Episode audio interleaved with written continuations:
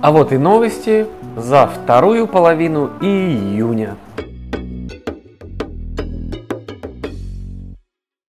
Для граждан Украины, одновременно являющимися граждан, гражданами России, установлено следующее, что если такие граждане подали заявление о выходе из гражданства Украины и не получили ответа, считается, что они не являются гражданами Украины с момента, когда такое заявление направили. А также не считаются гражданами Украины те граждане Украины, которые взяли и направили заявление в наше МВД российское о том, что они не хотят состоять в гражданстве Украины. По штрафам, которые работодатель накладывает на работников, Конституционный суд – высказал очень интересные, интересные мысли, которые, естественно, оформлены в виде решений, которые обязательны на всей территории нашей страны. И э, суть этого в следующем, что э, нельзя произвольно указывать в своих внутренних документах, там, во внутренних документах о, плани- о премировании, например, чтобы правила уменьшали размер зарплаты э, без учета фактических трудозатрат работника. Чтобы система штрафов была активна какой-то длительный период, а, а не тот период, когда работник действительно накосячил. То есть, образно говоря, вот накосячил человек в январе, ну, как бы ок, соответственно, в январе, ну, ладно, можно какие-то удержания произвести, но Почему он должен нести пониженные какие-то выплаты в феврале, если там косяка уже не было? Об этом говорит Конституционный суд. И дальше указывает, что в целом уменьшать нельзя зарплату э, больше, чем на 20%. По практике как? Да, у человека есть минимальный какой-то там оклад и так называемые стимулирующие выплаты, которые э, выплачиваются только если не было какого-то косяка. Или там какие-то планы достигнуты, какие-то цели достигнуты. Если не достигнуты, то как бы соответственно, ничего не выплачивается, человек получает минимум. И главная мысль суда в том, что все равно даже при наличии взыскания нельзя э, платить минималку очень длительное время, можно ее платить только в месяц, когда сотрудник э, где-то облажался. А в другие месяцы, где он не облажался, как бы с чего, почему это э, стимулирующие выплаты не должны выплачиваться, это несправедливо. Вот в этом суть позиции Конституционного суда. Так что теперь работодателю придется быть повнимательнее с этими всякими стимулирующими выплатами. На территориях новых регионов образуется свободная экономическая зона. И, соответственно, если э, вы имеете 1 миллион рублей и э, планируете их инвестировать в разработки компьютерных технологий, все, что связано с IT, то вас там будут ждать. Плюс, если имеете не менее 3 миллионов рублей и являетесь субъектами малого э, предпринимательства, малого бизнеса, то тоже вас там ждут. И особые плюшки для тех, кто имеет 30 миллионов рублей и более. Так что если вдруг в карманах завалялись такие деньги, есть смысл задуматься о том, чтобы вложить их в эти новые регионы. Когда у управляющей компании заканчивается лицензия, а новый управляющий не выбрана, возникала проблема. Что делать? Ведь эта управляющая, которая уже лицензии не имеет, не имеет права ничего делать, не, не оказывать услуги, а в то же время а кто тогда, если новое не избрано собственниками? И вот со второй половины июня законодатель отвечает на этот вопрос, что управляющая компания, лицензию которой закончилась, продолжает функционировать, пока собственники не избрали э, какой-то другой способ управления, либо не избрали другую управляющую компанию, несмотря на то, что лицензия как бы просрочилась. Детям тех родителей, которые участвуют, участвовали в СВО, а, такие льготы теперь добавляют. Они в приоритетном порядке будут приниматься в школы, детсады, детские лагеря.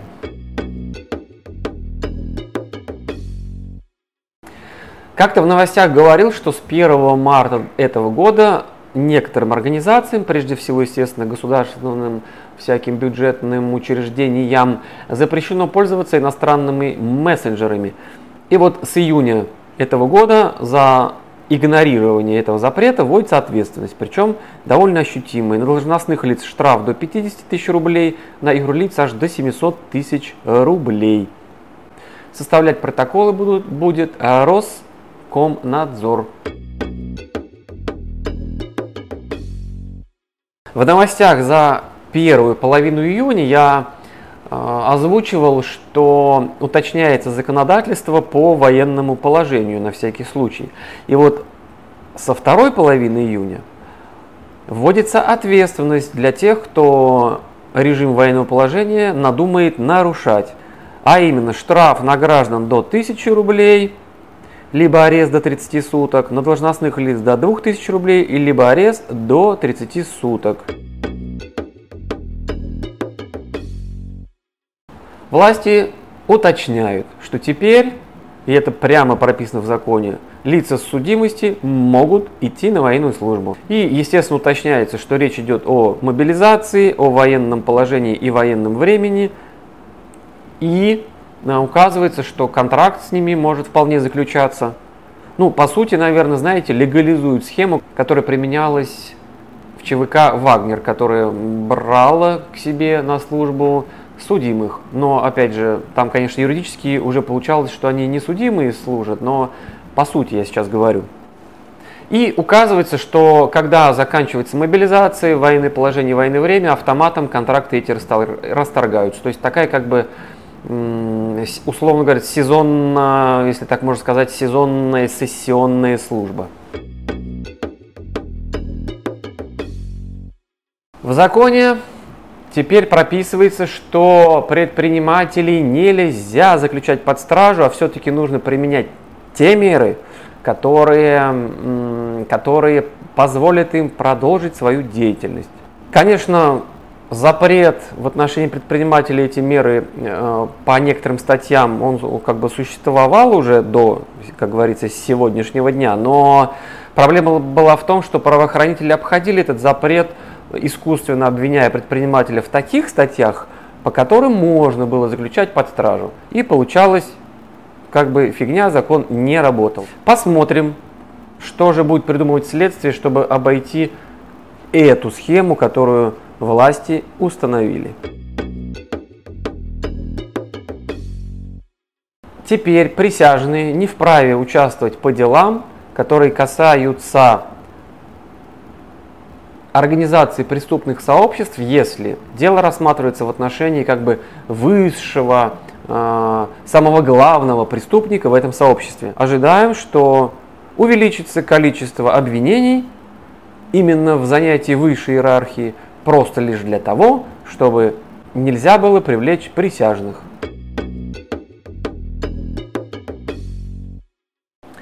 Для тех военнослужащих, которые пошли там, по призыву, по контракту, по мобилизации добровольцам э, в известные нам регионы, э, они освобождаются от ответственности, если уголовное преследование осуществлялось до 30 сентября 2022 года. Там есть э, разные нюансы, но как бы суть такая, которую я только что озвучил. То есть, иными словами, за то, что служил, так уж и быть, уголовной ответственности не будет. Конечно же, речь идет не о всех статьях, не о всех составах. Сегодня в области IT-технологий совершается дофига всяких преступлений. И вот законодатель психанул и установил, что теперь по преступлениям вот в сфере компьютерных всяких технологий информации допускается конфискация денег и всего того добра, которое было получено в результате этих так называемых киберпреступлений. Правоохранители часто применяют такую схему, когда в отношении подозреваемого, обвиняемого особо доказательств нет – предлагается сделка под названием, ну вы э, признаете, давайте уж вину так уж и быть, все равно же а мы за сроком давности прекратим так уж и быть. Естественно, такая схема предлагается как правило, потому что ни хрена нет доказательств. И вот, естественно, всех это бесило. И вот удивительное и, и, и чудесное и чудесное изменение, которое вызвано Конституционным судом, который э, вынес решение в 2022 году, э, кстати, тоже летом в, ию, в июле прошлого лета. И суть в том, что теперь э, вводятся такие правила. Если человек против, чтобы дело прекрат... было прекращено за истечением сроков давности, то особо долго теперь расследовать это дело запрещено. Дается там промежуток в зависимости от тяжести преступления от 2 до 12 месяцев – и если это время прошло, а как бы ничего не произошло, тогда а, а, закон обязывает прекратить дело в связи с непричастностью лица к преступлению. Таким образом, я надеюсь, это будет дисциплинировать органы следствия, которые очень часто месяцами нифига не делают, потом предлагает вот такие странные сделки под названием «Ну, признайте вину, а мы, так уж и быть, прекратим за истечением сроков давности». Также указывается, что теперь запрещено задерживать человека, если истекли сроки давности, кроме, конечно, тех преступлений, по которым предусмотрена смертная казнь или пожизненная. Некоторые работодатели хитрили и хитрят когда выплачивают сверхурочные работнику. А напомню, что сверхурочные выплачиваются в нерабочее время, выходные и праздничные дни, когда работник работает. Хитрость заключалась в том, что если все-таки надо выплачивать эти сверхурочные, то они исчислялись особым образом, а то есть брался какой-то минимальный оклад, от которого все это считалось, а всякие стимулирующие компенсационные выплаты не учитывались при этом расчете. И вот Конституционный суд в июне этого года сообщил, что такая схема не закон, что нужно учитывать все в целом и от этого считать сверхурочным. Так что теперь работодателям придется сделать карман шире, если, конечно, в этом кармане что-то еще осталось. Россия ратифицировала Конвенцию о правовой помощи по гражданским, семейным и уголовным делам с некоторыми там оговорками, связанную с выдачей преступников, например. Но самое интересное другое, что в рамках этой конвенции допускается, во-первых, признание решений судов друг друга и их исполнение на территории другого государства.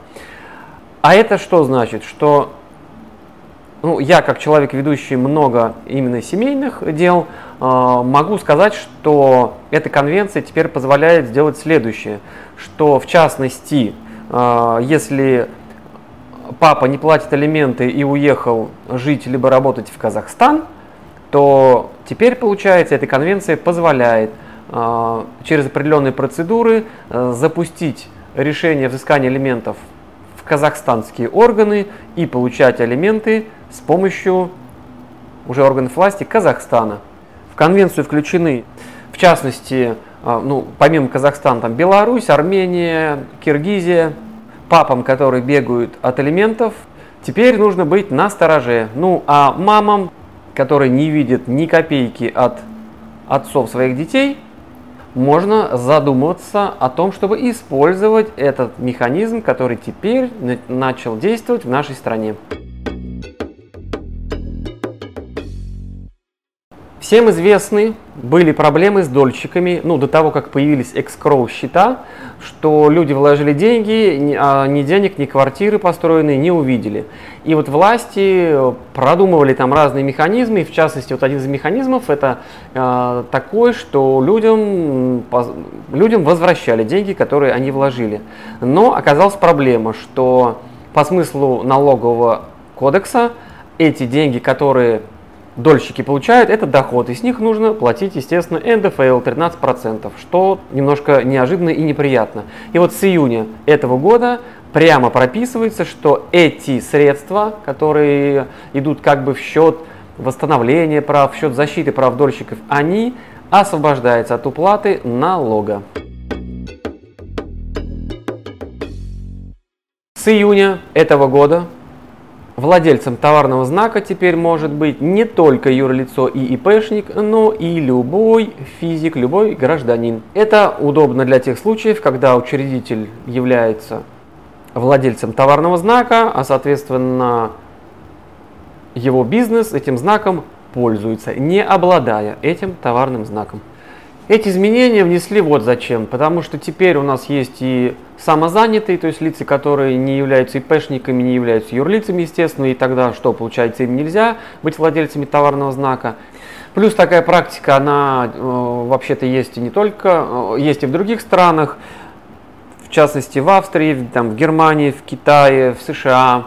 Расчет на то, что владельцы иностранных брендов, физические лица, соответственно, для того, чтобы э, иностранные граждане, да, физические лица, для того, чтобы им зайти и открыть бизнес в России, уже не надо выдумывать кучу непонятных конструкций. Он может на себя молча зарегистрировать знак, как владелец этого же знака там, в другой стране, и уже молча здесь быть учредителем какой-то фирмы и начать как бы строить э, здесь свой бизнес. Закон был принят год назад и вступил в силу вот только в конце июня этого года. На этом все.